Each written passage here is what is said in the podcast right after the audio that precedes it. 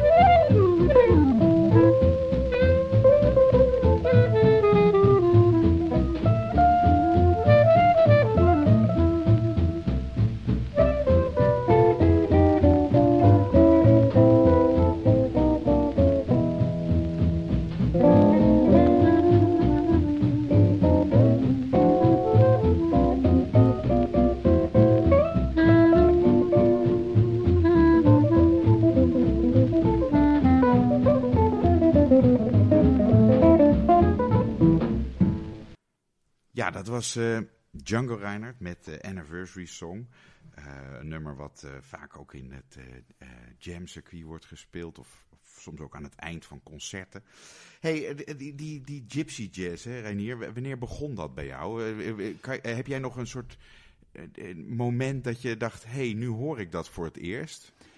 Um, nou, nee, dat weet ik niet of precies. Maar ik weet wel dat het vroeg begon. In ieder geval mijn liefde daarvoor. Ja. En dat had gewoon te maken met twee LP's van His Master's Voice ja. van Django Reinhardt. Ja. Die bij mijn ouders, die mijn vader had. Een oude parlofoon uh, uh, ja, ja, ja uh, symbool. Pra prachtige voorkant, grote hoezen. Um, en die had mijn vader. Ja. En uh, die werden gedraaid. En er werd van alles gedraaid bij ons thuis. Van Beatles tot en met jazz en klassiek. Maar ja. Uh, nou ja, dat was toen ik klein was. Ja. Toen schalde dat door de huiskamer. Dan stond dat op. Ja, en, en op een gegeven moment uh, begin je langzamerhand je muzikale smaak te ontwikkelen. En toen, nou ja, op een gegeven moment... Want gitaar spelen, wanneer begon dat bij jou? dat ik dat natuurlijk wilde was al eerder dan de twaalf jaar die ik uh, was toen ik er echt mee begon. Daarvoor speelde ik al heel lang op, um, op allemaal muziekklasjes, uh, blokfluit en een muzikale vorming. En dat deed ik met veel plezier trouwens. Ja, ja. Uh, maar op een gegeven moment wou ik gitaar spelen en toen was ja. ik twaalf toen ik daar aan begon. En toen was ik al uh, wel in, in Django Reinhardt hoor. Toen zat je al een beetje ja, de jazz Niet, niet dat je dan uh, een of andere popmuzikanten of stoer, Nee, ik heb een beetje de popmuziek overgeslagen. Ja.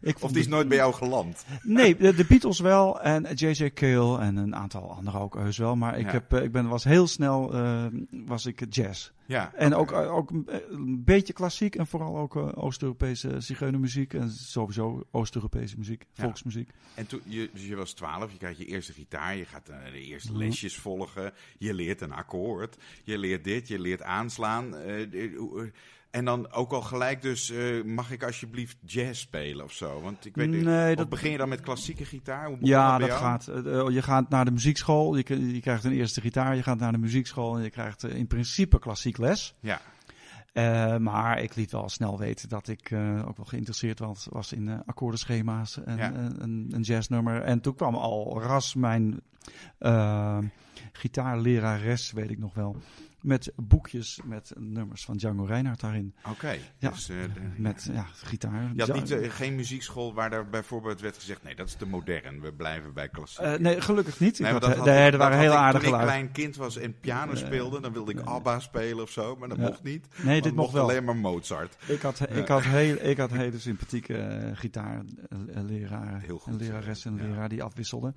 Die heeft jou gelijk Ja vergiftigd. hoor, die vonden geen enkel probleem. En ehm, nee, en er was natuurlijk ook geen school voor. Het was gewoon, je krijgt klassiek les. Dus, maar goed, je moet Ja. het maar net treffen met je, met je Hey, leraar. en en, en, en dan, dan, dan zit je op de middelbare school en er zijn heel veel kinderen die eh, eh, muziek eh, spelen. Maar bij jou ging het waarschijnlijk wel wat vlotter dan het gemiddelde kind of zo. En jij kreeg er natuurlijk wel, je wordt niet voor niks beroepsmuzikant. Dat, eh, op een gegeven moment wordt het wat serieuzer. Het werd vanaf mijn 16e, 17e werd het serieus.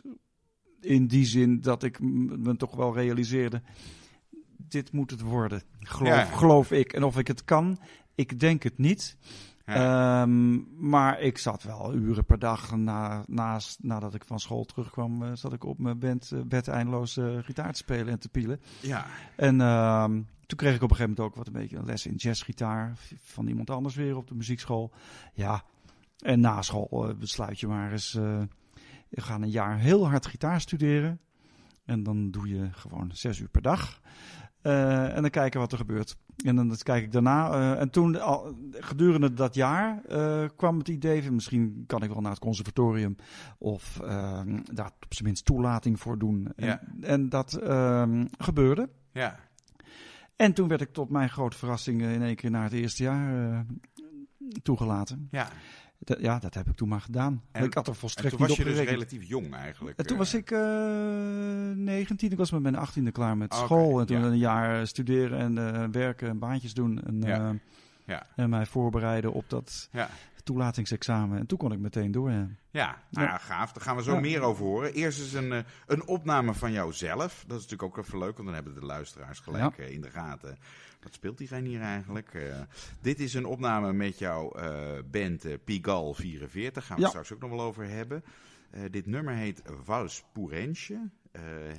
eh, wie was dat ook alweer? Hensje? Hensje Weiss. ja, Wijs, hè? Ja. Ja, dat is, nou, dat is toch wel een van de. Ik weet, ik weet nog dat ik een jaar of 14, 15 was en thuis ziek op de bank lag. Mhm.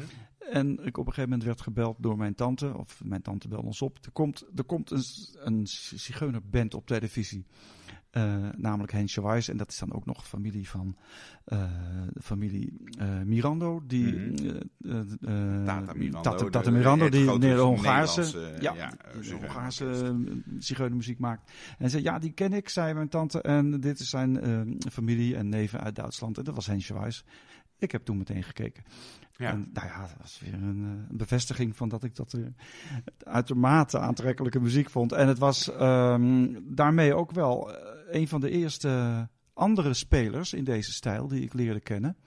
Dan Naast Django Django, Reinhardt. Ja. En je had dan ook nog Fappi en, en, en met Wazo. En zoveel was er niet. Nee, nee. In want- 1976, zo 77 die hoek. Dus, ja, eh, eind jaren 70, ja, dat, eh, toen, Ja. toen was het eh, dunnetjes met de Ja. Gypsy Jazz Ja, in, dus- in Nederland. Ja, dus deze wals heb ik toen, die heb ik wel veel later geschreven. maar die heb ik maar opgedragen aan Hensje Opgedragen aan aan- en we denken terug aan die 15-jarige jongen die daar, waar een soort wereld open gaat. Ja. En jij hebt dit nummer zelf gecomponeerd en je speelt het zelf hier. We horen Reinier Voet met zijn eh, formatie Pigal 44 met het nummer Vals Pourensje.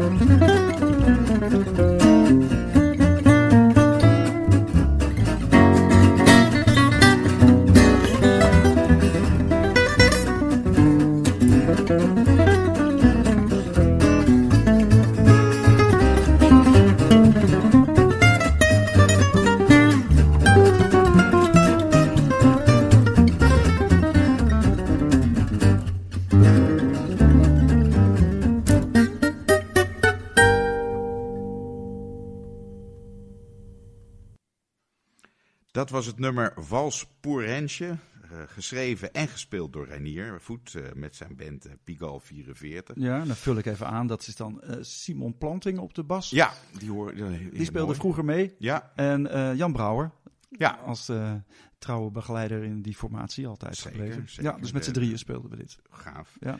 Hey, jij was 18, eh 19 ongeveer. Dat, dat gitaarspelen werd steeds serieuzer. Met enige onzekerheid en schroom ging jij examen doen in de hoop, misschien Ja. word ik wel toegelaten. En er kwam zelfs groen licht. Eh, Ja. Dat was in Den Haag? Of? Dat was eerst in Amsterdam. Ja, En daar heb ik eh, twee jaar gestudeerd. Toen dacht ik, ik weet het niet ehm, of ik het hier zo leuk vind. Afijn, ik twijfelde. maar dan Ehm, hebben we het over begin jaren tachtig. Ja. Ja, dan hebben wij 80, 81. Want ja, d- wa- was 82, dat ook een van de beginperiodes dat, dat zal ik maar zeggen, jazz en lichte Ja. muziek in het conservatorium Ik geïntroduceerd geloof werd? dat het, het het tweede jaar was. Ja. Misschien derde, maar ik dacht tweede jaar dat daar inderdaad een afdeling geïmproviseerde muziek was. ja, dus het was ook voor het conservatorium misschien nog wat zoeken af en toe. Van Ja. wat moeten we eigenlijk met die gasten doen eh, de hele Ja. dag? Ja, klopt. Ja. ja. Maar jij zat in Amsterdam en het ging oké, maar je had- wilde het Nou, smaak toch ik- naar meer. En, Nou, ik wou, ik wou een iets betere basis gewoon voor het spelen van jazznummers Ja. hebben. En eh, ik ben toen even gestopt, een jaar. Toen ben ik zelf weer gaan doorstuderen.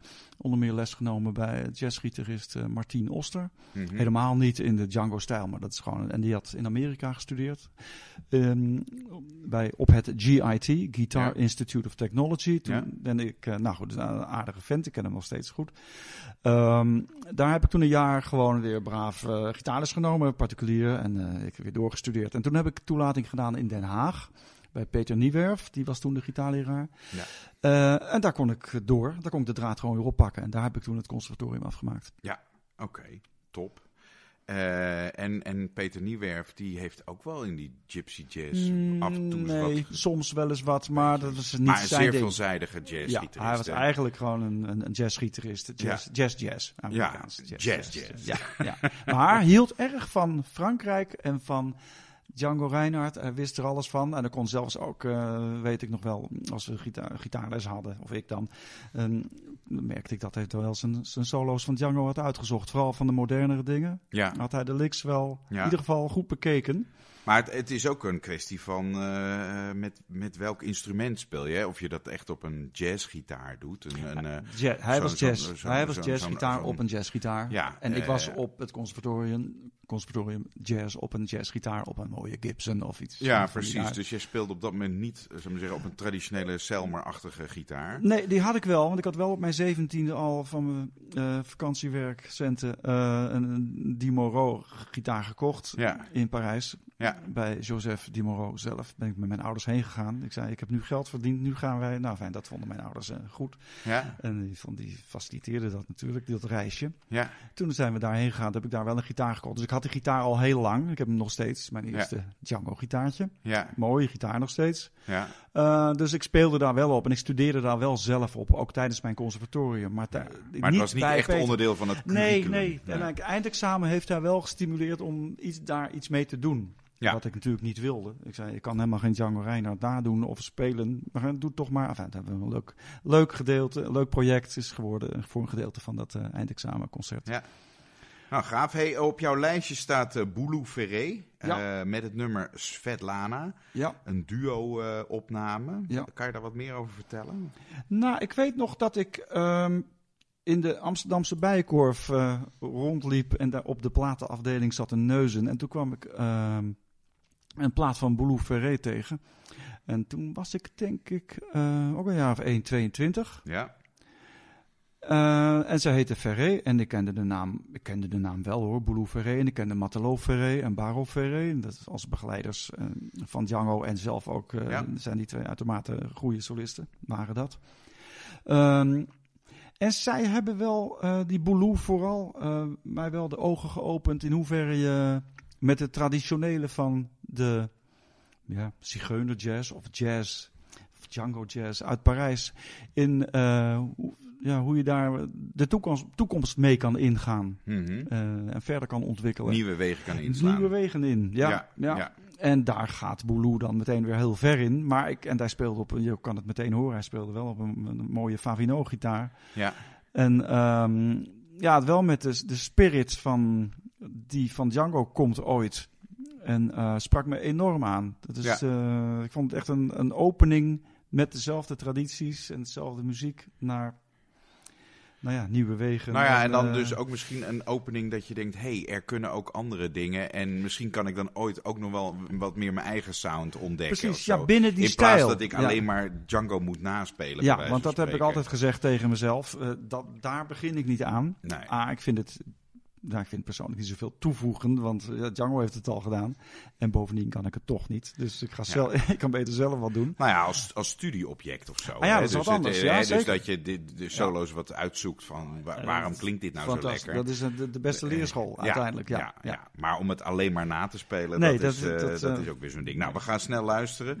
We horen Boulou Ferré met het nummer Svetlana.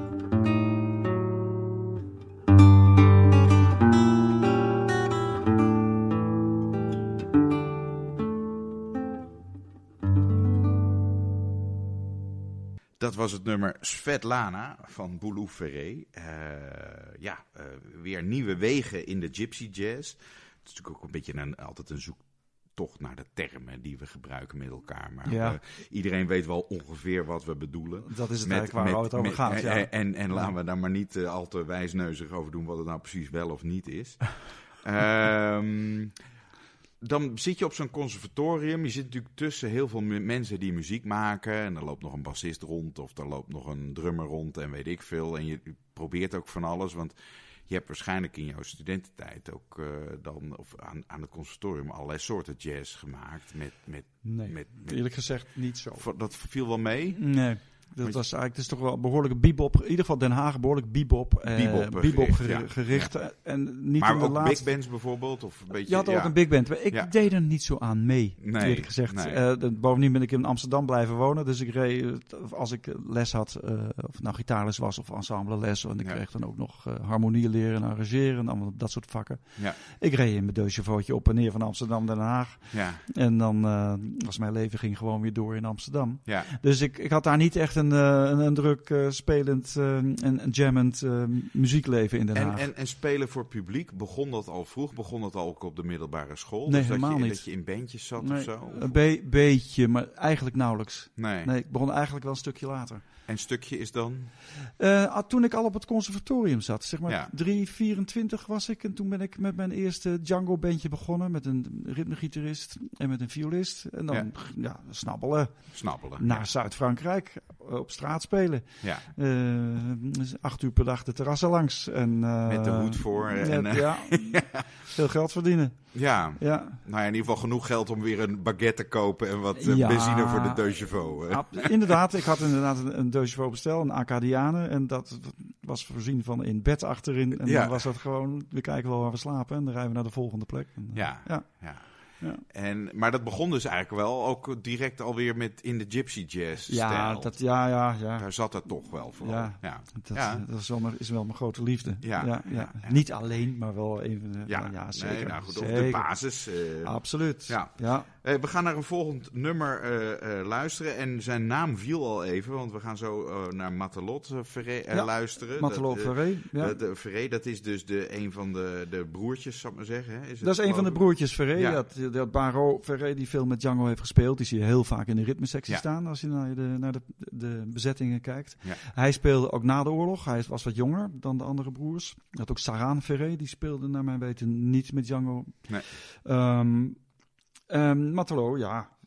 En, en, eh, En hij speelt hier met Joe Priva. hij speelde met Joe Ja. Privan, accordeonist. Ja, Ja, enorme Parijse sfeer straalt ja daar hebben we een aparte podcast ook over, eh, over opgenomen. Hè? Over de, de, de accordeonmuziek en de, Ja. de, de walsen en zo. De muzetmuziek. Ja. Daar, dan komt Jo Priva komt ook Ja, dat- Di- dit nummer heet De Gitaar. De gitaar. Ja. Eh, en het komt uit de jaren uit 1960. Ja. Ehm, Ja, in 1960 is het opgenomen. En het, en het is een, eh, volgens mij, een Russisch zigeunernummer of Russisch nummer van oorsprong. ja, En het is een, door Charles Aznavour is, het, eh, is er een lied van gemaakt. ja, En het, is, eh, het wordt ook door, door de Oost-Europese en Hongaarse zigeunerkapellen wordt het gespeeld als Ja.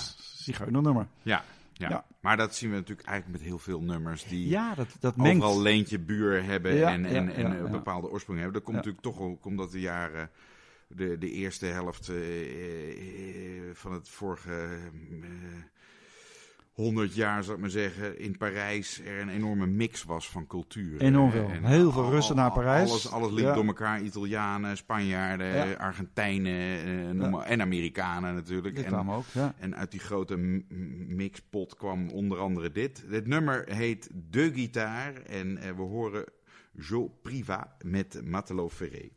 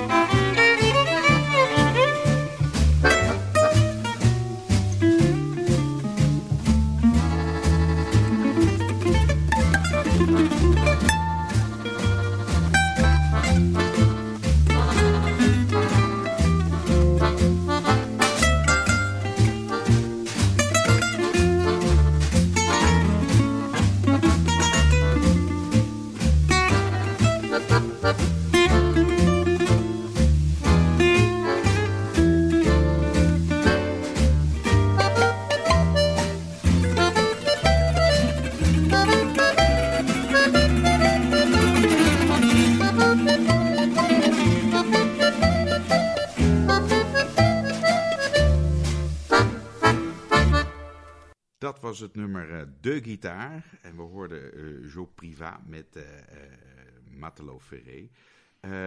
ja, er is dus heel mooie opnames uit die tijd allemaal opgenomen. Maar ja, het, het is ook wel spannend om te, het door te vertalen naar de moderne tijd. En een soort brug te slaan tussen de, ja. Nou de ouderwetsere speelstijlen, zou maar zeggen. Of de, ja. de techniek en de instrumenten van toen ja. naar, uh, naar nu. Mhm. Kan je eh, daar ook wat over vertellen? Want je, je kwam van het conservatorium af. Je had een gedegen opleiding met een jazzgitaar. Maar ondertussen zat je ook veel op die akoestische gitaar te spelen. Ja. Je had al een mooie uh, Di Mauro. Dat, dat is al een voordeel voor veel jonge mensen. Want veel jonge mensen tegenwoordig die moeten toch eerst maar eens op een eenvoudig Chinees fabrieksgitaartje of zo proberen. Ja. maar hoe, hoe, is dat met jou met instrumenten gegaan? Want je, daarna ben je ook uh, bij die Favino's uh, vooral uh, uitgekomen. Ja, eigenlijk, ik kwam al redelijk snel uit bij die Favino. Maar dat, ja. was, dat was toen ik 17 was al. En ik met mijn ouders die de Dimoro ging kopen. En een van de redenen, de redenen dat ik een Dimoro ging kopen... was het verschil in prijs met die ja, de, van de Favino. En of het verschil in salaris voor jouw vakantiebaan. Want dat, dat, dat was niet toereikend. Ja. en ehm, dus zo werden er, we gingen maar eens vragen bij wat muziekwinkels. Nou, toen, Favino was echt veel te duur. Ja. Uh, er zijn nog steeds. Toen al, ja. toen al, ja. Die waren echt veel duurder dan de Dimoro-gitaar. Ja, ja. Um, ja, uiteindelijk was de wens dan wel. Ik moet een keer een Favino of een andere hele goede gitaar. Ja. Um, nee, ik heb pas. Ik heb die Dimoro altijd gehouden. Daar heb ik ook een gedeelte van mijn eindexamen op gespeeld. Ja. En uh, op een gegeven moment wou ik wel een andere. Hij mist een beetje volume. Hij mist een beetje ja, mist een beetje kracht. Hij is wel heel mooi, maar in, in een grote gezelschap, in een jam sessie, verliest hij echt. Ja. Um, dus uiteindelijk heb ik een aantal andere gitaren gehad. Uh, en toen ik geld genoeg had en wat bij kon lenen, is het een, uh, is het een Favino geworden. En die, die heb ik nog al heel lang. Precies, want wanneer hebben we het dan? Oh, is dat eind jaren tachtig al? Dat je die nee, kocht, iets later. Nog, ik... wel, uh, nog even doorgespaard. Ja, ja, ja. ja, nee, het zijn, het zijn geen goedkope gitaren. Nee, nee, nee. Ik heb deze gitaar sinds, even denken, begin negentiger jaren, denk ja, ik. Zo precies. 95, ja. zo, die hoek. hey, maar ja. jij kwam van het conservatorium af, dan hebben we het over midden jaren 80. Eind 80, denk ik, 88, 89. 88, ja, even een jaartje niks gedaan. Dat was of niet. Net voor uh, dat het Rosenberg trio doorbrak en ja. Gypsy Jazz ja. zeggen, echt ging vliegen. Absoluut. We hadden natuurlijk wel het Wazo kwartet, wat enige bekendheid en populariteit had, maar dat was maar een één bandje. Of hè, er waren, waren maar gewoon een handvol bandjes eigenlijk. Ja, dat was het. Je had, je had Fappie met Wazo. En daar ging ik dan toen ik 14, 15 was, uh, fietste ik naar de Jozef Lam Jazz Club op de Laagte Kadijk in Amsterdam. Ja. En daar was dan Fappie ja. uh, en, en Vivi Limberger ja. op de ritmegitaar, Koen ja. Kouter en uh, Michel Verstraten op de bas. Ja, ja dat, was, dat was ongelooflijk dat er, dat, er, dat er een bandje was dat ook als Django speelde. En, en, dat en niet zo zuinig ook, hè? want dat nee, was, ze waren natuurlijk ook wel gelijk echt goed. Dat was hartstikke goed, ja. ja. Dus uh, ja, dat vond ik wel heel bijzonder. En pas na, de, na 1990 of zoiets, denk ik, is het een beetje goed begonnen met uh, Gypsy Jazz. Dat de Rosenbergs op Samoa kwamen spelen voor een gastoptredentje. Ja. En, uh, en nou ja, daar zat ik, zat ik dan ook in het publiek. Ja. En, uh, want ja. ik ging al eerder naar Samoa in 1983. Ja. Uh, dan was ik 2021. Maar dat was nog echt de periode dat het echt kleinschalig Heel was. klein, ja. En, en dat het toch echt vooral, vooral zigeuners waren die bij elkaar kwamen. Uh, nee, dat, nee, nee, dat is toch altijd wel een misverstand in mijn ja? uh, optiek. Okay. Dat, dat, um, het was een jazzfestival en ze noemden het, het, het jazzfestival, werd vernoemd naar Django Reinhardt. Dus ja. het festival Django Reinhardt. Ja. Um, en er waren meer dan gemiddeld wat gypsy jazzbandjes. Ja. Dus ik heb daar, en Boulou Ferré heb ik daar diverse malen gezien. Zelfs met de Matelot Ferré heb ik daar nog zien spelen. Um, en er waren ook heel veel andere, de, gewoon jazz acts. Gewoon ja. Art Farmer en Jim Hall en ja. Uh, ja. de Afrikaanse muziek, s'avonds laat. Nee, het was echt een jazzfestival wat zeer gevarieerd was. Ja. En er kwamen natuurlijk wel altijd veel zigeuners op af. Dus, uh, omdat maar aan de andere kant, ten opzichte van wat het heden ten dagen is, was het toen kleinschalig. Het was zeer kleinschalig. En heel was benaderbaar. Je kon mensen naast het podium nog aanschieten ja. en zeggen, joh, welk akkoord pak je daar nou eigenlijk precies? Dat, bij wijze van spreken, en, ja. En terwijl ja. nu is het een enorm hoofdpodium en op North Sea Jazz-achtige schaal bijna. Ja, uh, het was een lekker klein. Ja, heerlijk. Was, ja. ja. Maar wel, wel gaaf dat je ook die tijd hebt meegemaakt, want inmiddels is denk ik eh, de Gypsy Jazz al toch wel relatief populairder alweer geworden. Althans, een grotere groep mensen Ja, eh, speelt is- het. Eh, er zijn meer jam sessies. Er zijn, hè, er, gebeur, Ja. er zijn heel veel video's en, Ja. en, en, en, en informatie beschikbaar. In jouw tijd, eh, eind jaren tachtig, eh, moest je echt eh, diep graven naar informatie. Ik bedoel, de, de, de, de, LP. Ja, en meer was er niet. De cassette. Zo'n cassettetje, heel vaak heen en weer. Rewind, start, rewind, stop. En dan was er weer een cassettedek versleten. Als je een solo had uitgezocht, dan konden de mechanieken gerepareerd worden. ja, Ja. Ja. dat- dat was het, het, is wel eh, de ambachtelijke manier op die manier. Ja, als uiteindelijk als je het het beste. Ja, als je het op die manier doet, dan, dan wordt het er wel heel erg eh, ingeramd, Ja. zou ik maar zeggen. Ja, ja, en dat werkt uiteindelijk het best. Ja, hey, we gaan naar een wat oudere weer opname luisteren. Dit is 1946 en we horen Henry Henri Crolla. Henri Crolla. Eh, dit is het nummer Minor Blues. Dat is volgens mij wel geschreven door Django. Nee, dit, deze, of- deze toevallig niet. Oh, deze nee, niet. Ik, ik snap het misverstand, want Django heeft natuurlijk een hele bekende minor blues Ja. opgenomen. En dit is ook een minor blues. Maar gewoon een andere... ander, het is andere, bijna, er is bijna geen melodie. thema, geloof ik. Het, is, het, is, het bestaat eh, uit een, ehm, een- diverse solo-chorussen van diverse solisten. En Henri Crolla, een van mijn favoriete gitaristen, Ja, die eh, komt ook aan de beurt. En, Ja. en toen al, want hij is tien jaar jonger dan Django. Hij is in 1920 geboren. ja, Hij kende Django goed, eh, omdat ze ook, ehm, ze woonden allebei in de, in, in de outskirts of Paris, buiten de periferiek, die er toen nog niet was. Eh, want daar was een, een La Zone rondom Parijs, was een grote ja, eh, gebied wat vrij moest blijven voor als, eh, nou ik geloof dat het zo zit, als Parijs zou worden aangevallen of dan... dan als slagveld. de- Eh, ja, daar moest daar militair Moest even geschoven worden. Ja. ja. Maar dat stond over het algemeen vol met reizigers en de zigeunerkampen en vluchtelingen. En Henri Crolla wo- woonde daar ook in, een, in, de, in de rotzooi met zijn ouders, die uit het toen fascistische Italië waren gevlucht naar Frankrijk. En, En, en hij speelde in, in de stad eh, voor, Ja, op straat. en net zoals Django dat deed. Ja, precies. ja, dus die eh. kenden elkaar. En, ja. ehm, en hier is eh Henri Crolla, dus nou, nog maar 26. En een jonge vent. En speelde hartstikke lekker. Ja, ik. En hij heeft- is vroeg overleden hoor. Hij is al in 1960 overleden. oké. Veel te jong toen hij 40 was. Ja. En, maar hij heeft heel veel opnames nagelaten. Maar ik vind, deze vond ik leuk omdat het. Eh, ja, hier blijkt uit dat het toen al. Die stijl toch al werd gespeeld ook door anderen. Ja, dat eh, op een Selmer gitaar. Ja. Ja. ja, misschien heette het toen wel niet Gypsy Jazz. Misschien een beetje dat ze het noemden swing gitan. Dat is op een gegeven moment wel een beetje erin gekomen, die term. Maar In het Frans, ja. In het Frans, ja, want ja. in, in verschillende landen heet het allemaal weer, eh, weer anders. Ja. Eh, eh, hoe dan ook, we gaan luisteren naar Henri Crolla. En eh, als jullie eh, thuis denken, hé, hey, daar moet ik misschien wat meer voor van luisteren of zo. Ik zou zeggen, zoek het op. Je schrijft het met een C, C-R-O-L-L-A. Zo is het. Crolla. En het nummer heet minor blues, maar het zijn eigenlijk allemaal variaties op een blues al mineur. zo is het. En deze opname is uit 1946. We horen Henri Crolla. Thank you.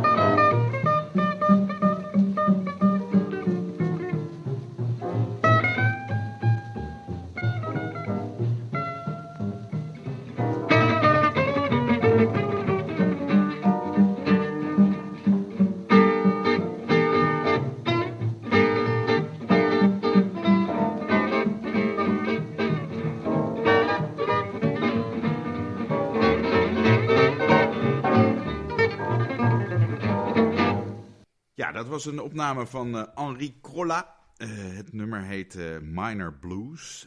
een tijdgenoot van Django Reinhardt. Hij was iets jonger dan hem, hebben we net geleerd. dus hij heeft waarschijnlijk ook een hoop inspiratie wel weggekaapt bij, bij Django. Net zoals dat al die artiesten natuurlijk heel veel uh, inspiratie bij elkaar wegkaapten. Ja, en, en, Django ja. luisterde naar de radio en dacht, hey, daar maak ik ook snel even een nummer van. Je luisterde of, bijvoorbeeld naar een jazzplaat en dacht, ik ga ook jazz maken. Dus ja, uh, ja precies, natuurlijk. Uh, dat was groot fan van Dizzy Gillespie en Charlie Parker. Ja. En, ja, zo gaat dat door. Ja. Maar zelfs een nummer als Brazil of zo, hè, de Ja. Bossa Nova, waarvan je denkt, god, dat is toch eigenlijk officieel pas veel later Ja. onder het grote publiek Ja. gekomen. Maar hij, hij hoorde dat en in Dit- no time nam hij dat ook op Ja. en speelde Ja, er dat waren toen ook en zo. toen bekende nummers, dus ehm, die gezongen werden en op de radio werden ges- gespeeld. Ja, maar Ehm, soms wel in een hele andere stijl natuurlijk. Tuurlijk, hè. en dan interpreteer je dat als jazzmuzikant en dan cover je dat stuk. Ja. En dan heb je meteen de herkenning van een bekend nummer wat in die tijd populair was. Ja, en we hebben natuurlijk ook nog wel het beroemde verhaal in de Tweede Wereldoorlog dat er een heleboel Amerikaanse muziek was, maar dat mocht dan eigenlijk niet gedraaid worden. Dus Nee. dan gaf Django zijn eigen titel aan het nummer en Ja. iedere En Dan net alsof het geen jazz is. En Ja. officieel was het dan iets heel nieuws, maar ondertussen was het gewoon een gezellig Amerikaans liedje. Maar goed, eh, in Parijs kon dat allemaal. Ehm, we gaan weer even terug in die tijd, want eind jaren tachtig, jij was dus eh, mooi geschoold als, als bebop jazzgitarist. Ja. En ondertussen eh, eh, misschien wel deels autodidact heel erg Ja. op, op, Ja. op gypsy jazz. met een aantal grootheden uit het verleden als voorbeeld. En een heel dun aantal mensen die op dat moment live die muziek maakten. Ja. Dat was dan in Parijs en het was af en toe dat Wazo-kwartet eh, wat voorbij kwam in Amsterdam. Maar Ja. dat was eigenlijk bijna sporadisch. Tegenwoordig Ja. kan je eh, drie keer in de week naar een jam-sessie in Ja. Amsterdam. En niet aan hetzelfde niveau, maar je hebt in ieder geval... Nee. Je kan de beleving en Ja. je kan een beetje meeoefenen, je kan meespelen en zo. Dat was in die tijd natuurlijk toch Nee, anders. dat is niet aan de orde. Het was er niet. Het was er niet. Maar jij kreeg wel dus eh, vlottig me- mensen om je heen die ook die stijl konden spelen. En waarmee je dan in ieder geval ook het samen... Want het samenspel is uiteindelijk toch wel ook cruciaal voor deze stijl. Dat je, nou, dat je- ik denk eigenlijk voor elke stijl en, Ja. en überhaupt voor muziek maken, wat Ja. mij betreft zeker, Ja. dat, doe je, dat doe je iets samen. Ja, Ehm, eh, nee, dat was natuurlijk wel een beetje moeilijk. Niet dat ik er moeite mee had, want ik had wel redelijk snel een paar maatjes waarmee ik die muziek maakte. ja. Ehm, en ik leerde ook al redelijk snel Hadi Mouallem kennen. En daar, dus daar ben ik, heb ik ook eh, stad en land, land, en buitenland mee afgereisd. ja. Ehm, nou, en op een gegeven moment, ja, op een gegeven moment, ontmoet, op een gegeven moment ontmoet je je mensen wel. ja. Ja, dus de, Ja. en er was al een scene natuurlijk. eh, want toen ik een jaar of 21 was, toen de, de, de, de, stichting werd opgericht. ja. Ik, ik bevond mij samen met mijn eh, schoonvader eh, Pim Gras op de Dr. Jazz reunie in, ik geloof, Boskoop was het toen nog, maar het kan ook Wageningen geweest Ja, zijn, iets ja. dergelijks. Lang geleden. En daar kwam ik George, George Lancaster tegen en Jos Linsen. En die zeiden, nou, er komt wat aan. En die waren toen net aan het bezig, eh, die waren net bezig om, om een, eh, een plan te smeden voor een, een stichting ter promotie van deze Ja. muziek. En toen zei ik, nou, geef mij een seintje. Dus eh, nummer 1 van het blad Quintet kreeg ik al ras in de bus. ja. Ja, dus er was wel een scene. Maar ja, het was, nee, Nederland stikte niet van de spelers. En nu Nee. stikt het wel van de spelers. Ja, en de bandjes. ja, Ja, ja. En ik was toen een van de bewijzen van spreken. 1, 2, 3, 4 bandjes ja. die er toen eh, ja nou, Afgezien van dat er wel op de Zigeunerkampen veel gespeeld werd natuurlijk. Maar die traden nog niet naar buiten. Die nee, dat was zich. toch een beetje intern. Het is eh. Ja, het is natuurlijk nu veel meer dat ze bij elkaar op bezoek kunnen komen. En eh, Ja. het leuk vinden om elkaar te leren kennen. Ja, nou, dat heeft ook weer met andere dingen, met geloof en Pinkstergemeenschap voor een deel te maken. Maar goed, dat, dat, is, dat is misschien weer een hele andere uitzending waard. Zou ik Eh, hoe dan ook, in 1983 is inderdaad die stichting Hot Club de France opgericht. En dat is volgend jaar eh, 40 jaar geleden. Dus eh, we gaan dat volgend jaar ook vieren, waarschijnlijk met een mooi eh, Lustrum eh, concert. Maar dat eh, weer geheel terzijde. Ehm, we gaan eh, naar een ander eh, eh, nummer eh, luisteren van jouw lijstje. En dat is de Son- Songe d'Automne. Eh, de- eh, gespeeld door Eugène Vees. En eh, hij was ook jarenlang begeleider van Django, Ja. hè, gitarist. eh. Ja, je ziet hem op heel veel eh, Ja. bezettingslijstjes staan. ja. Eh, Gitaar, ritmiek, Eugène Vees en Ja. Jo- Jozef Reinhardt, maar Eugène Vees heel vaak. Ja. En die heeft ook heel veel meegespeeld na de oorlog. Ehm, ook als er maar één ritmegitarist was, dan was hij dat vaak. Ja. En dan was er een drummer bij in plaats van een tweede ritmegitarist. Ja. Ehm, ik hou erg van zijn ritmestijl. Dus ehm, ja, is misschien een beetje een technisch verhaal. Maar goed, hij speelt lekker rechtdoor. En, eh, Hij speelt lekker rechtdoor. en, en niet zo heel erg ouderwets, zou ik maar zeggen. Dan moeten we maar een andere podcast aan wijden. Maar, ehm, en hij speelt in deze opname speelt hij eh, de solo. Ja, En hij speelt ontzettend charmant solo, vind ik. Ja. En, en er zit een violist bij die ook automatisch charmant speelt. Ehm, hij speelt op een elektrische gitaar. Ja. En het is eh, ergens na de oorlog eh, opgenomen. Ik weet daar geen eens wanneer, eerlijk gezegd. Het, het staat mij bij dat dit officieel het liedje was wat, eh, bij de, wat het orkestje aan het spelen was bij de- het zinken van de Titanic. Nou, Eh, maar is daar schijnen ook weer verhalen van te zijn dat het helemaal niet zo is. Maar goed, in, in de overlevering heet dit het nummer te zijn wat, wat, wat het orkestje bleef spelen. Terwijl Ja. die boot al op half zeven hing ja. in, in de IC. Ja. Songe eh, eh, bekende tune. Ook best wel ingewikkeld vind ik om zelf te spelen. Omdat je eigenlijk een heel mooi intro, intro stuk hebt. Ja, en, dan blijf, lang en dan liedje. blijf je een soort van herhalen op een op een op Ja, een maar dat is natuurlijk de, riffje. keu, de, dat is de keuze van de muzikant. ja. ehm, eh, van de voornamelijk jazzmuzikant, die ook een stukje wil hebben om op te soleren. Ja, En het thema is inderdaad een heel verhaal met veel akkoordenwisselingen Ja. en net niet helemaal symmetrisch. En nou, een, heel, een hele toestand. ja, ja. Dus het is heel mooi om dat door te spelen. Ja. En daar iets moois van te maken met z'n allen. Ja, en- en dan even rustig een chorusje op datzelfde schema. Ja. Nou, dat vond Django een slecht idee. Dus de meeste spelers in deze stijl eh, hebben dat idee overgenomen. En hebben het, het laatste gedeeltetje van dit stuk gebombardeerd, gebombardeerd tot een zich herhalend solo rondje. Ja, precies. Ja. Eh, en daar, daar, dat gaat dan eh, vaak bij jam sessies eh, lang door. Dat je denkt, wat was dit nummer eigenlijk ook alweer? Ja. Tot je weer dat mooie introductie Precies, krijgt. ja, dan wordt Maar aan goed, het eind we, gaan, weer... ja. we gaan er naar luisteren. We horen Eugène Vees met het nummer Songe d'Automne. Thank you.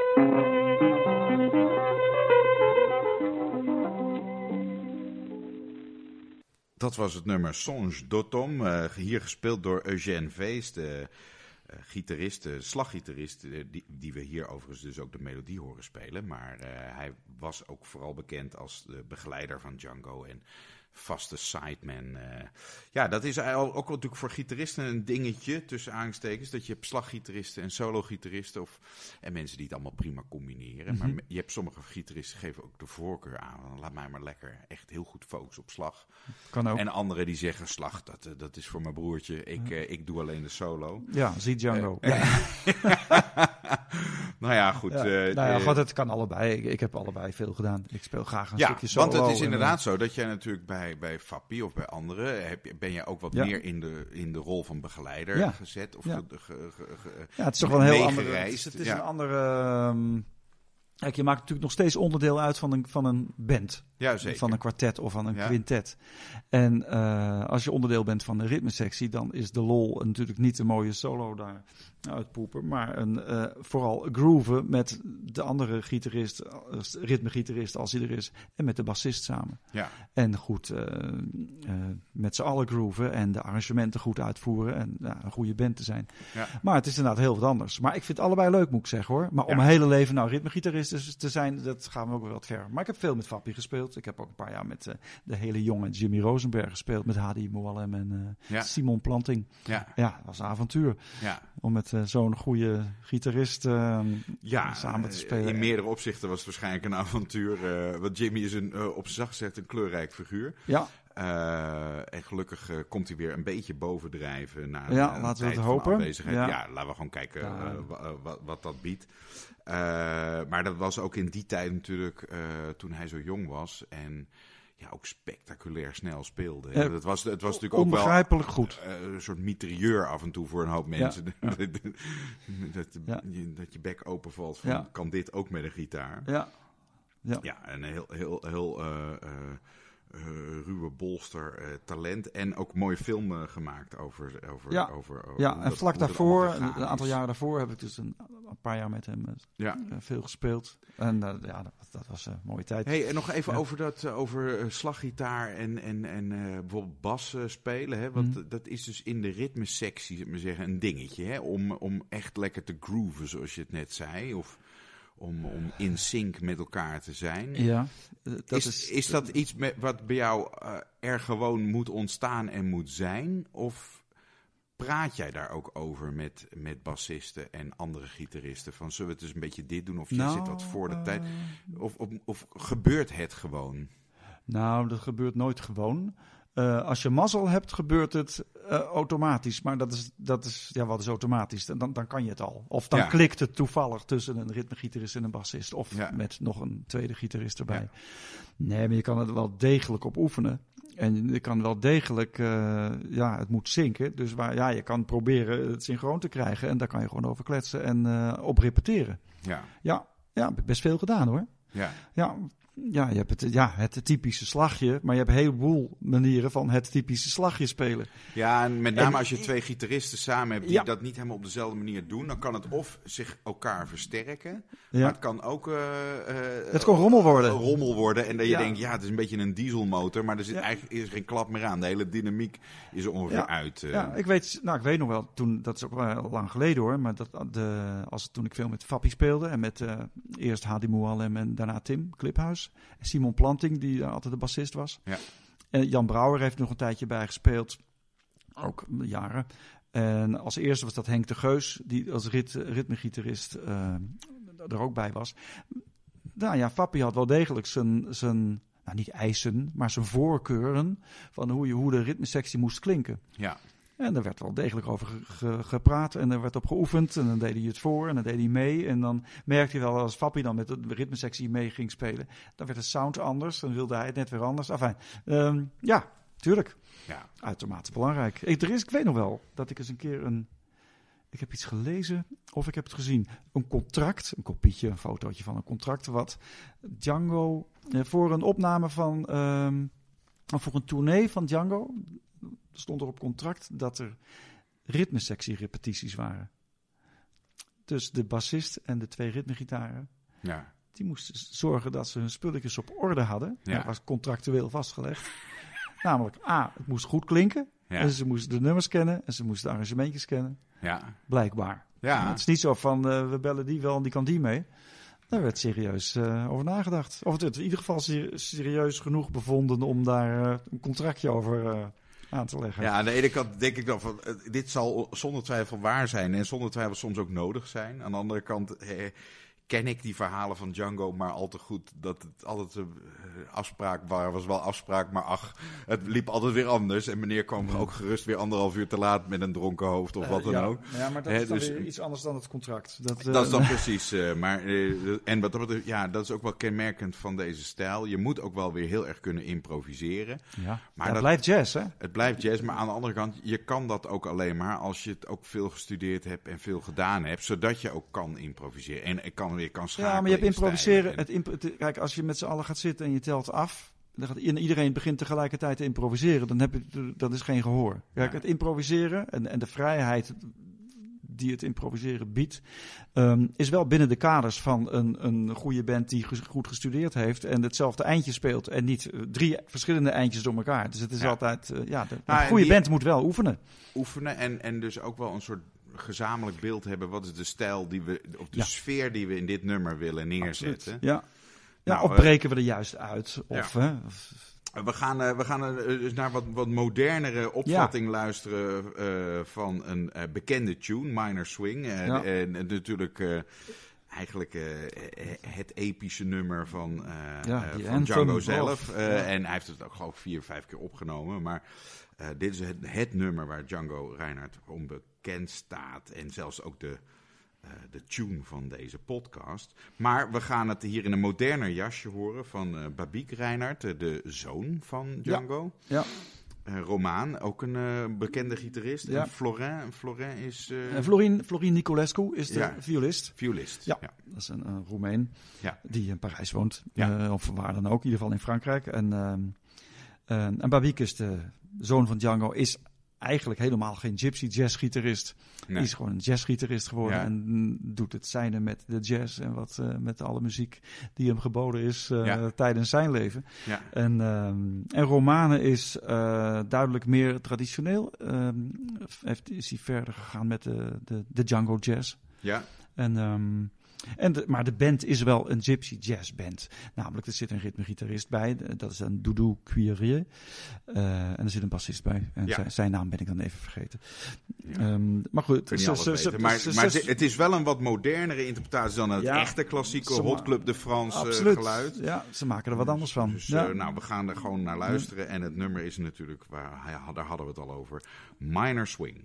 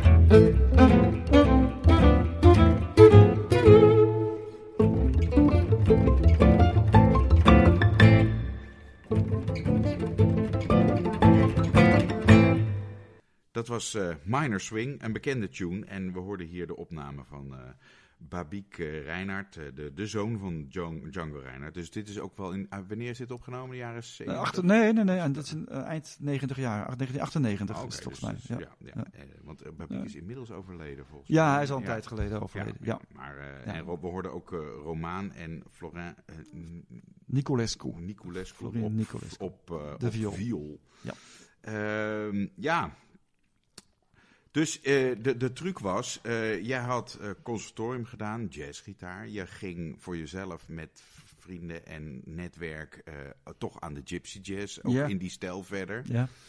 Eh, dan komt er een moment dat je zegt, nou wil ik het eens een keer goed gaan opnemen. En hebben we nou een echt bandje en ja. dit wordt het eerste album, zou ik maar zeggen. Wanneer was dat? Dat was in 2000 Ja, eigenlijk pas. Ja, En toen was ik wel al een paar jaartjes met Jan Brouwer eh, op ritmegitaar veel aan het snabbelen. ja, En ehm, ja, besloten laten we gewoon eens proberen een cd'tje op te nemen ja. en kijken wat het wordt. En Ja. dat kost geld, dus we moeten geld bij elkaar scharrelen. Ja. En eh, nou, dan gaan we deze, deze nummertjes doen en eh, die gaan we erbij vragen. Was wel een eigen beheer dus? Ja, was allemaal Ja. eigen beheer. Ja, Ja.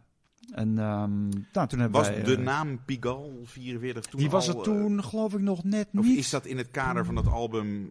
eh, Stond dat ook op het album? Of Nee. dat kwam pas Dat, later? die, dat eerste plaatje staat gewoon Reinier Voet en Jan Brouwer, geloof ik. Ja, en later zijn we...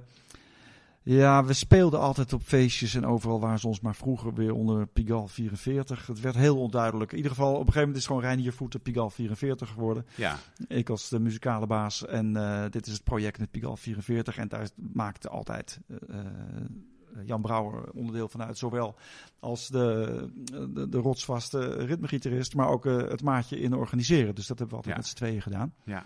En als we nou nog spelen, dan is dat gewoon van ons tweeën. Dat is Ja. een, eh, ja. Dat is eigenlijk gewoon de, de basis. En dan hebben we inmiddels wat verschillende bassisten voorbij zien komen. Tuurlijk, Hoewel eh, verschil- dat ook heel lang gedaan. Ja, eh, die doet ja. Als, als we nog spelen, een enkel keertje. dat is natuurlijk allemaal minder geworden met corona. En ik speel inmiddels ook in een ander bandje. En nou, fijn, we- snabbelen allemaal maar in de rond met elkaar, zal ik maar zeggen.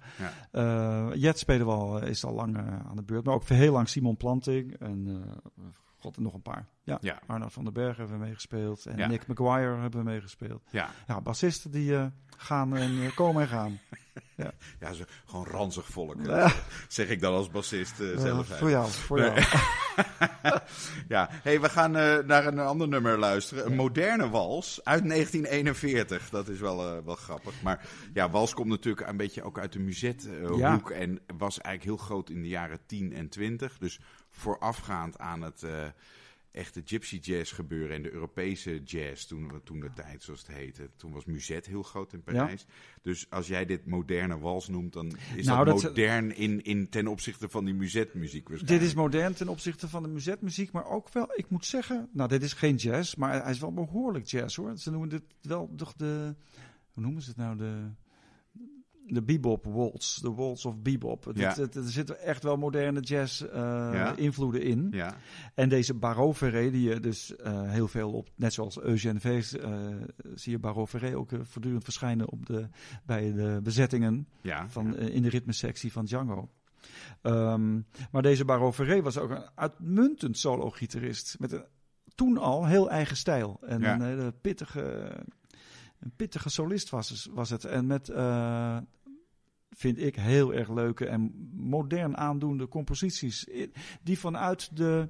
eh, ja, waar die kom, de, de, de, de bebop, de jazz. In deze tijd was er nog geen bebop, maar er was er wel al modernere jazz. Die kom, kwam al op. En dan combineert hij met de, met de wals, met de muzet. Ja.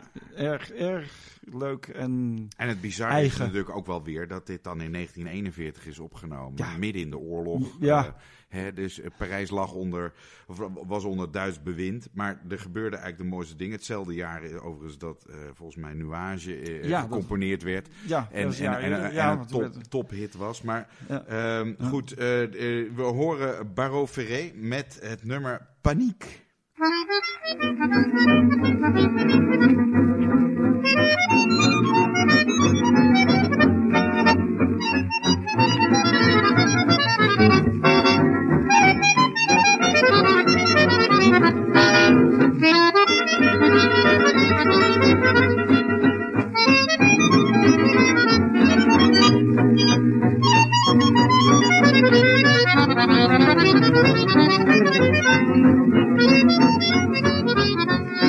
Ja,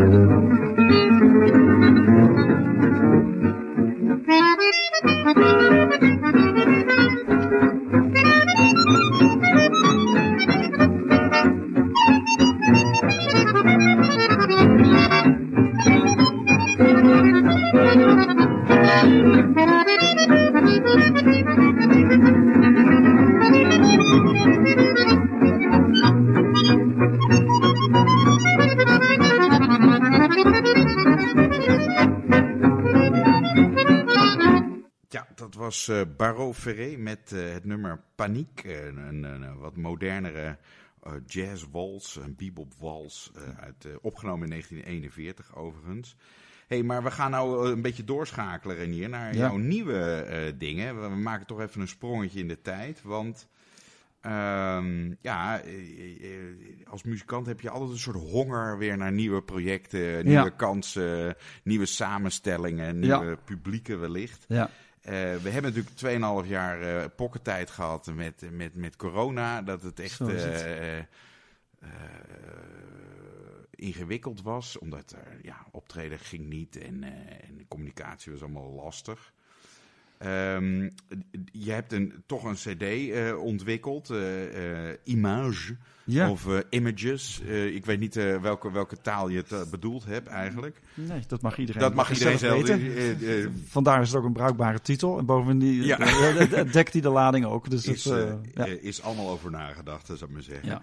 Er staat eh, 2021. Eh, betekent dit dat, je dit dat jullie dit vorig jaar hebben opgenomen? Ja. ja, dit hebben wij Ja, dus dat in was eh, wel november opgenomen. Ja. Tijdens corona. Ja, zou ik zeker. zeggen. En de, de, de, het jaar daarvoor hebben we zeer regelmatig gerepeteerd met dit clubje.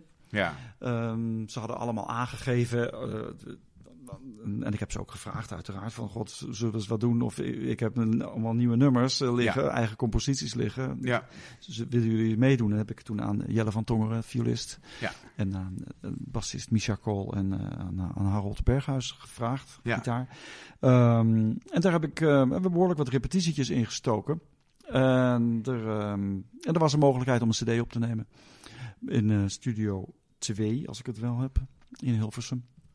Ja. Ehm, nou ja, dat is een ongelooflijke mooie aanleiding om... eh, ja, je moet altijd wel ergens voor repeteren. ja. Kijk, het, het- er waren geen optredens, en, eh, maar wel de mogelijkheid om een eh, goede opname te maken. ja. Nou, toen hebben we dat... Dus eh, dit is eigenlijk ook, ja, eh, corona heeft heel veel negatiefs gebracht, maar het, eh, soms is het ook wel weer een moment van contemplatie of ja, als- dat er ineens weer juist weer mogelijkheden zijn.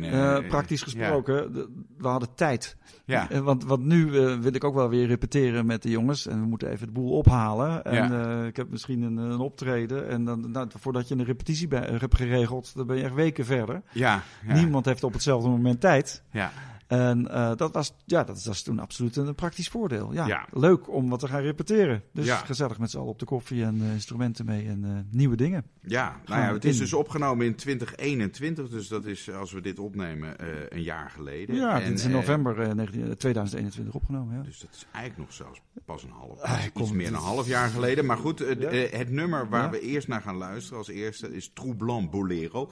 Dat is op zich een bekende eh, Ja. eh, nummer, wat Django Reinhardt natuurlijk ook heeft eh, opgenomen. Het is eigenlijk de bedoeling om geen Django-bandje te doen. Te doen. Dus jullie maken hier je eigen versie, je eigen arrangement. Ja, ik, heb er, ik, ik vind het een fijn nummer en ehm, ik, vind, ik vind het een prachtnummer. Ehm, ja, en dat, heb ik wel altijd wel graag gedaan. Als ik dan toch een Django-nummer opneem, dan wil ik er ook zelf iets van maken. Dus dan arrangeer ik het of we maken er een Ja. extra special bij. Ja. En hier heb ik een aantal eh, de, de harmonieën een beetje omgegooid. ja. En vond ik het toch leuk om eh, toch één Django-stukje te doen. Nou, laten we daar vooral eh, met elkaar naar gaan luisteren. ho- hoe Reinier de harmonieën omgooit. En we, het nummer is Troublant Bolero.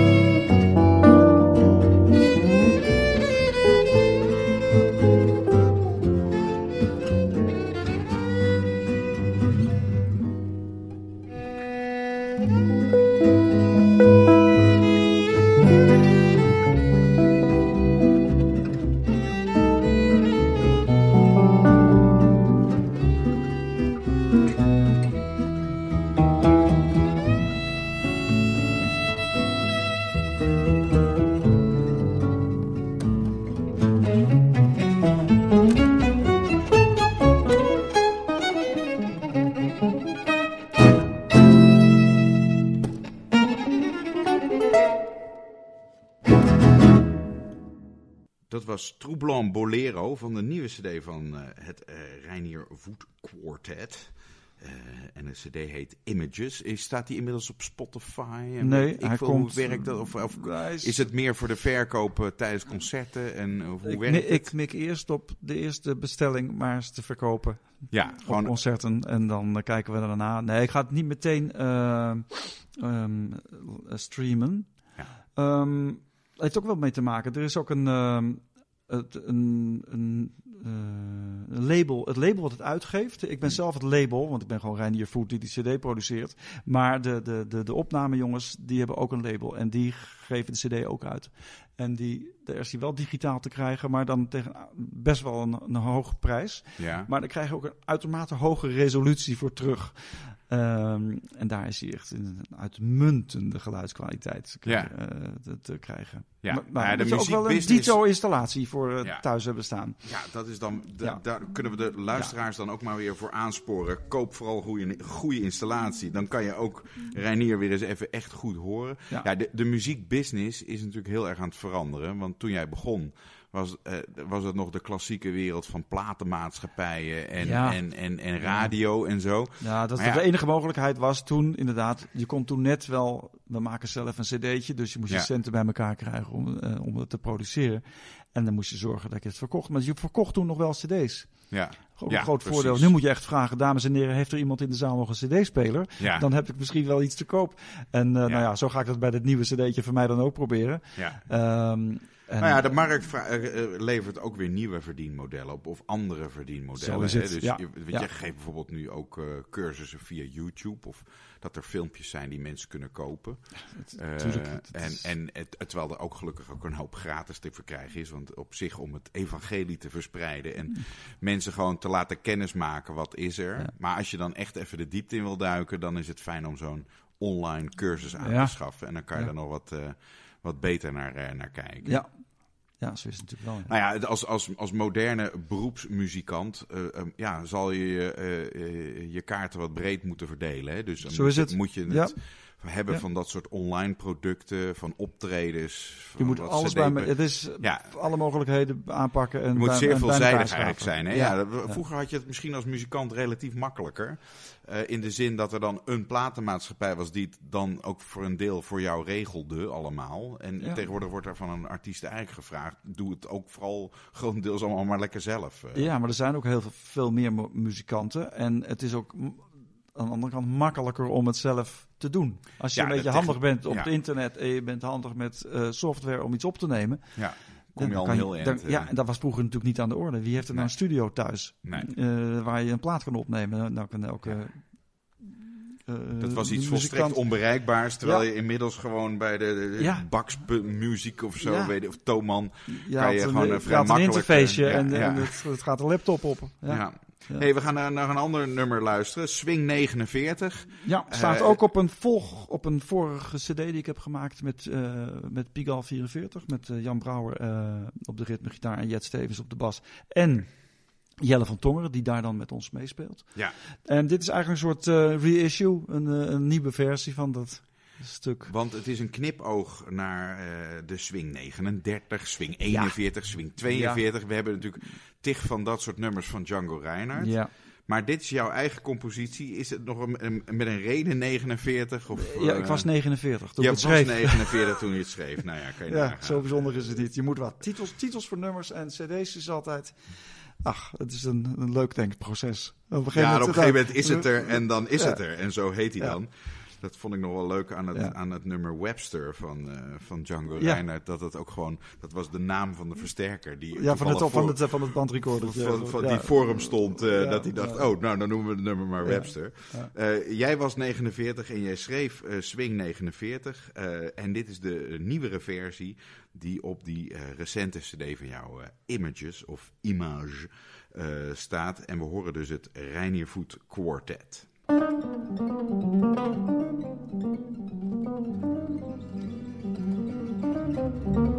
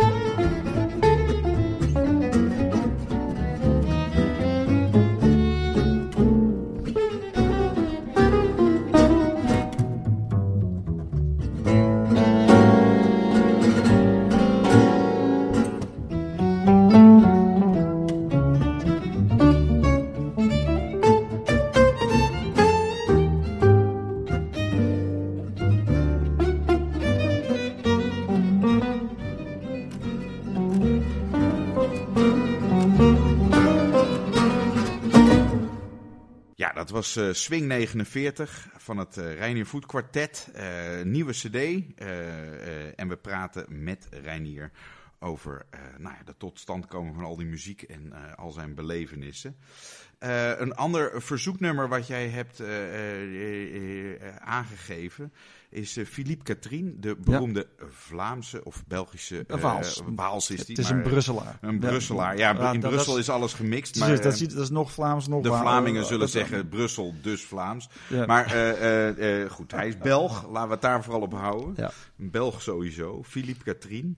Uh, beroemde gitarist natuurlijk, wereldberoemd. Ja. Hè? Ja. uh, heeft uh, de hele wereld bereisd. Ja. En je hebt gevraagd om het nummer Les Amoureux de Banque Publique te, te, Wat spreekt jou aan in dit nummer? Ehm, nou, wat me eigenlijk aanspreekt of in Catherine ja, is, dat komt hier mooi in uiting. En, en wat dat is, dat is, ja, ik hoor ondanks dat hij een totaal eigen stijl heeft en modern is en eigen tijds, um, ontwaar ik een uh, onmiskenbaar een Europees geluid. En, en, en de lijn naar Django uh, is ja. heel duidelijk. Hoewel het helemaal geen Django is, muziek is die hij maakt. Hij speelt zichzelf. Hij speelt. Hij heeft natuurlijk wel het, het jazz genomen als vehikel om Philippe Catherine te zijn met zijn spel. Maar ik, ja, het is, uh, het is, het is het Europese, het Europese jazzgitaargeluid wat ik hier, uh, een gitaargeluid wat ik hier uh, heel duidelijk in hoor, wat mij enorm aanspreekt. Ja. gemiddeld meer dan een hoop Amerikaanse gitaristen. Ja. Dus, nou goed, zo heb je nog wel meer gitaristen in Europa en Frankrijk. zoals Christian Escoudé, waar ik ook graag een paar nummers van had laten willen, willen horen, maar daar geen tijd.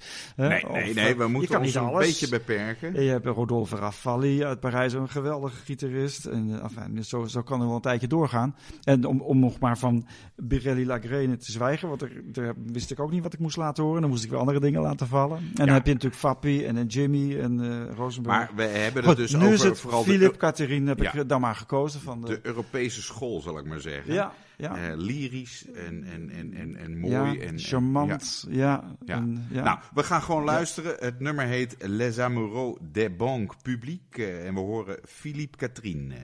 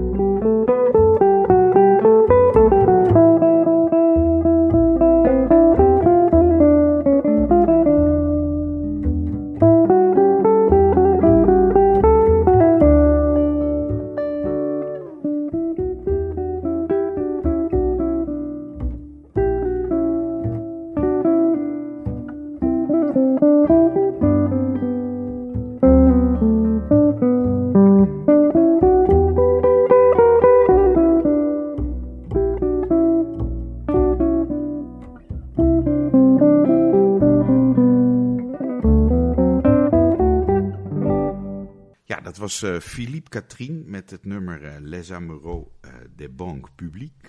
de, de, de, ja, de Europese jazzstijl, zal ik maar zeggen. Vaak wat zachter en wat, wat uh, melodieuzer, zou ik maar zeggen.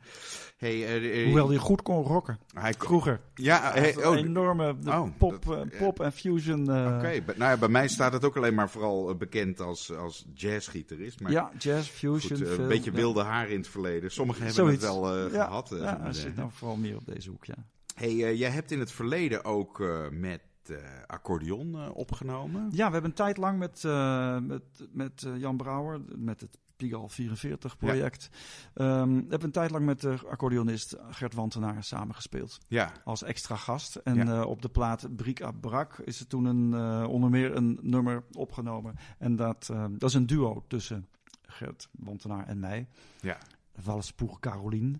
een geweldige accordeonist. Uitermate ja. swingend en kundig. En je komt hem uh, overal tegen in Nederland als je even... Ja, uh, ja. Niet, niet zozeer als um, bandleider, of, maar als studiomuzikant en, en uh, met theatertournees met alle bekende... En wat gebeurt er als jij dan een duo-opname met zo'n, zou maar zeggen, zo'n kanon maakt? Uh, ontstaat er dan allemaal improvisatie on the spot? Of, ja, uh, ja. hebben jullie het daar ook van tevoren over? Niet zoveel. Nee, nee, Dit, is, dit, is, dit is een nummer wat ik heb geschreven. Redelijk ingewikkeld is. Als ik het terug hoorde, denk ik, zo, hier heb ik best op moeten studeren als ik het zo. Ik zou het nou niet Ja. meer kunnen. Ja, dan moet ik weer opnieuw beginnen. Ja, Dat is best al een tijdje geleden. ja. Ehm, nee, we hebben, we hebben erop ge, op geoefend om het voor elkaar te krijgen. En natuurlijk overleg je dan als je aan het repeteren bent. Want dit van- was dan ook een beetje de uitdaging om wat ingewikkelder akkoorden eh, toch Ja. mooi te maken en te Ja. passen. Ja, maar dit is dus helemaal nummer- geen gypsy jazz. Dit. Nee. Zo, ik- ja, dat is, daar, daar gaan we het dus niet over hebben. Dat is best Nee, wel ingewikkeld onderwerp. Nee. Waarom dat allemaal zo heet of niet zou moeten heten. Maar nee, de, de, de, ik speel hier op mijn Favino-gitaar. Ja. Dus ik speel op een, op een Franse beïnvloede jazz manier. Ja. En, en, Gert, en Gert op een accordeon. En dat is natuurlijk ook een zeer Parijs uh, ja, dus je krijgt gewoon twee klinken. keer rode wijn, zo simpel is het. Eh, precies, zo kan je het ook zeggen. En ehm, dan ook maar een vals. Ja, Een valsboek als we er dan toch ja, zijn. Ja. Ja, en eh, nou, dan moeten we natuurlijk ook nog even weten, wie was Caroline ook alweer? Nou, dat is, nog, is, dat is nog steeds Carolien. En dat is Pien en dat is mijn vrouw. Nou, kijk, dan weten we dat ook weer. eh, Voor de, dat heeft de luisteraar dat ook weer even scherp. Dus eh Reinier schreef dit nummer speciaal voor zijn vrouw. Eh, eh, hele ingewikkelde akkoorden. Ik weet niet wat je daar dan voor een boodschap richting haar mee wil, eh, wil geven. Maar het is in ieder geval een hartstikke mooi nummer geworden. Nog één vraag over zo'n ingewikkeld akkoordschema. Hè, wat je dan componeert en Ja. waar je dan... Ja, ik noem het maar even, ook een aantal muzikale wendingen en grappen in verwerkt. Wat je met die akkoorden kan doen. Zou je dat nou makkelijk kunnen reproduceren nu? Of moet je dan weer even echt terug in je aantekeningen van wat deden we daar ook alweer? Ik, ja, deze moet ik wel nazoeken. Ja, ik nou, heb het hem uiteraard- of je hem vaak op je repertoire hebt gehad natuurlijk. Hè? Of ja, we hebben hem regelmatig met- gespeeld. Alhoewel we hem niet op elk concert speelden. Want Ja. niet elk concert is geschikt voor dit nummer. Je moet echt even luisteren. Ja, het is best wel een beetje luisterpubliek. Ja. En, en, en het is inderdaad redelijk pittig. Dus Ja. het is een ding wat je dan toch steeds even moet voorbereiden. Ja. Ehm, nee, deze moet ik weer even duidelijk moet ik even ophalen hoor. Ja, Het is niet de gemiddelde I can give you anything but love. Ik, Nee, ik doe het in één keer mee. eh, nee, dit is een... Nou, een- we gaan het luisteren en eh, de geoefende eh, spelers, speel even mee zou ik zeggen. Dat, dat gaat vast niet lukken. Vals pour Caroline. thank you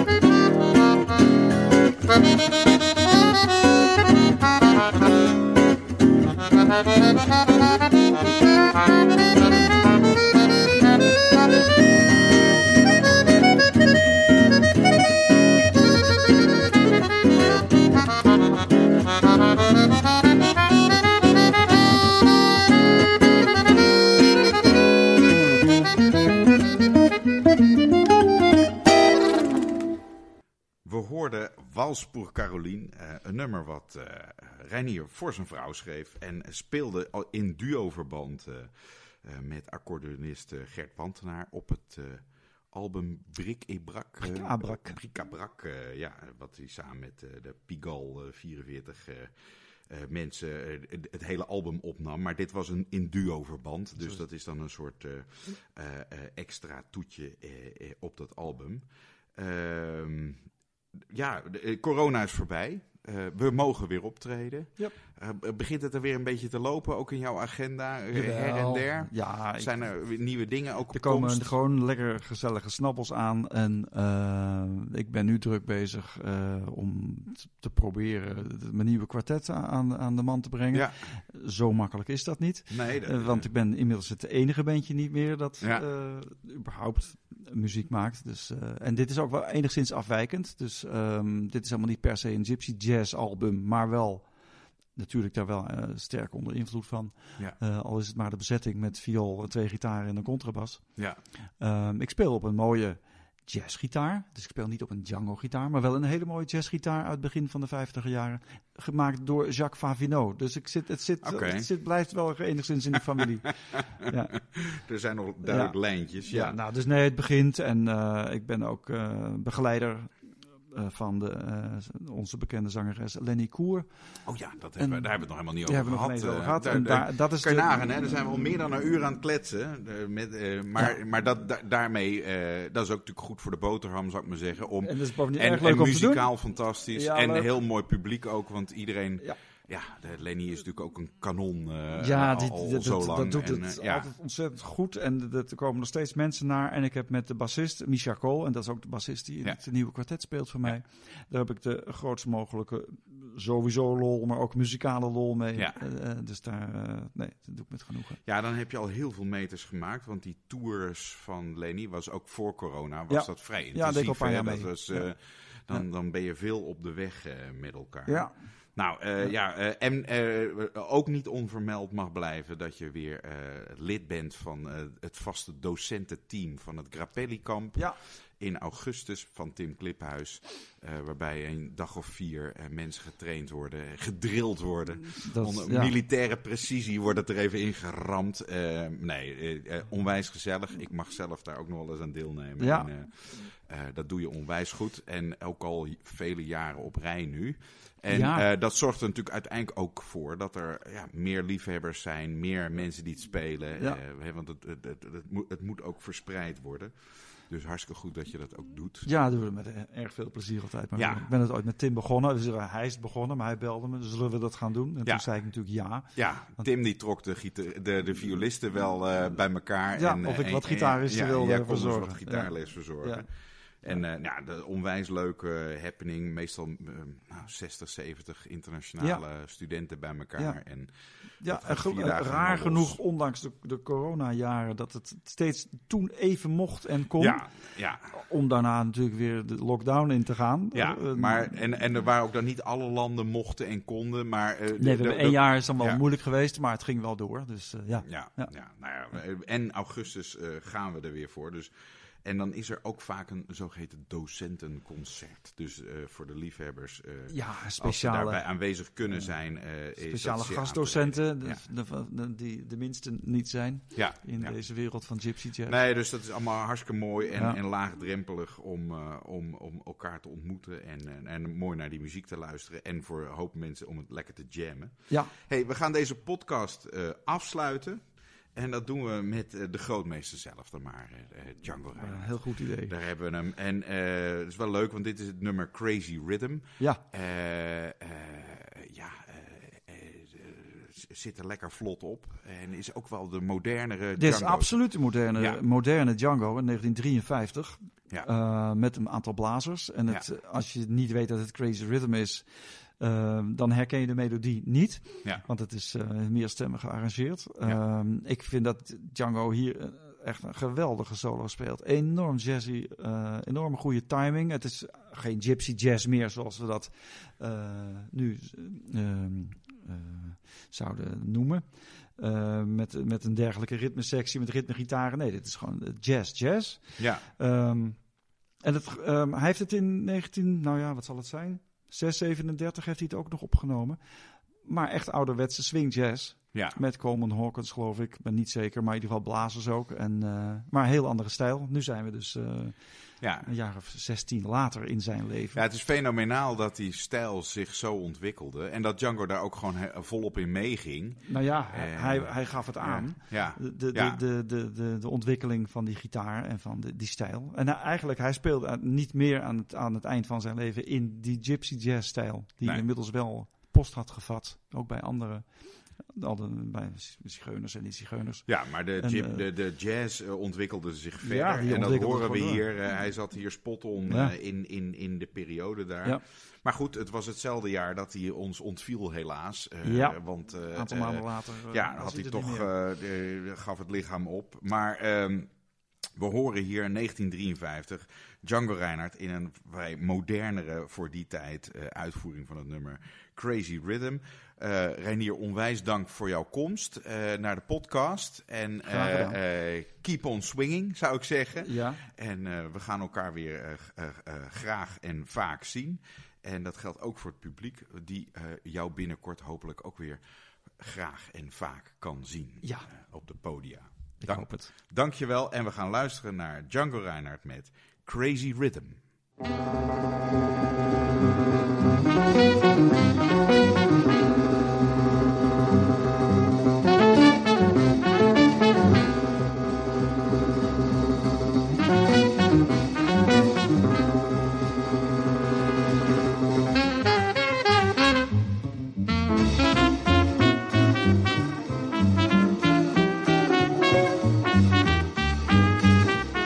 Thank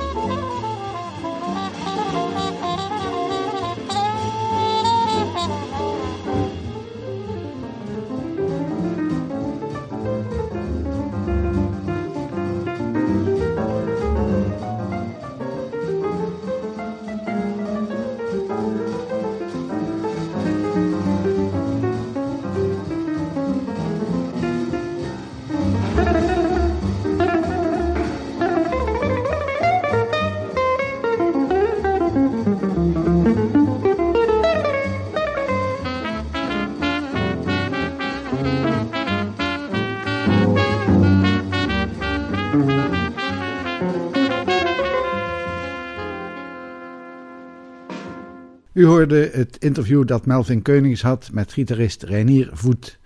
Wilt u meer weten over Reinier Voet? Dat vind je op de website www.reiniervoet.nl. Dit was de Jazz Train van Studio 040. Mijn naam is Willem Weits. Bedankt voor het luisteren en tot de volgende keer.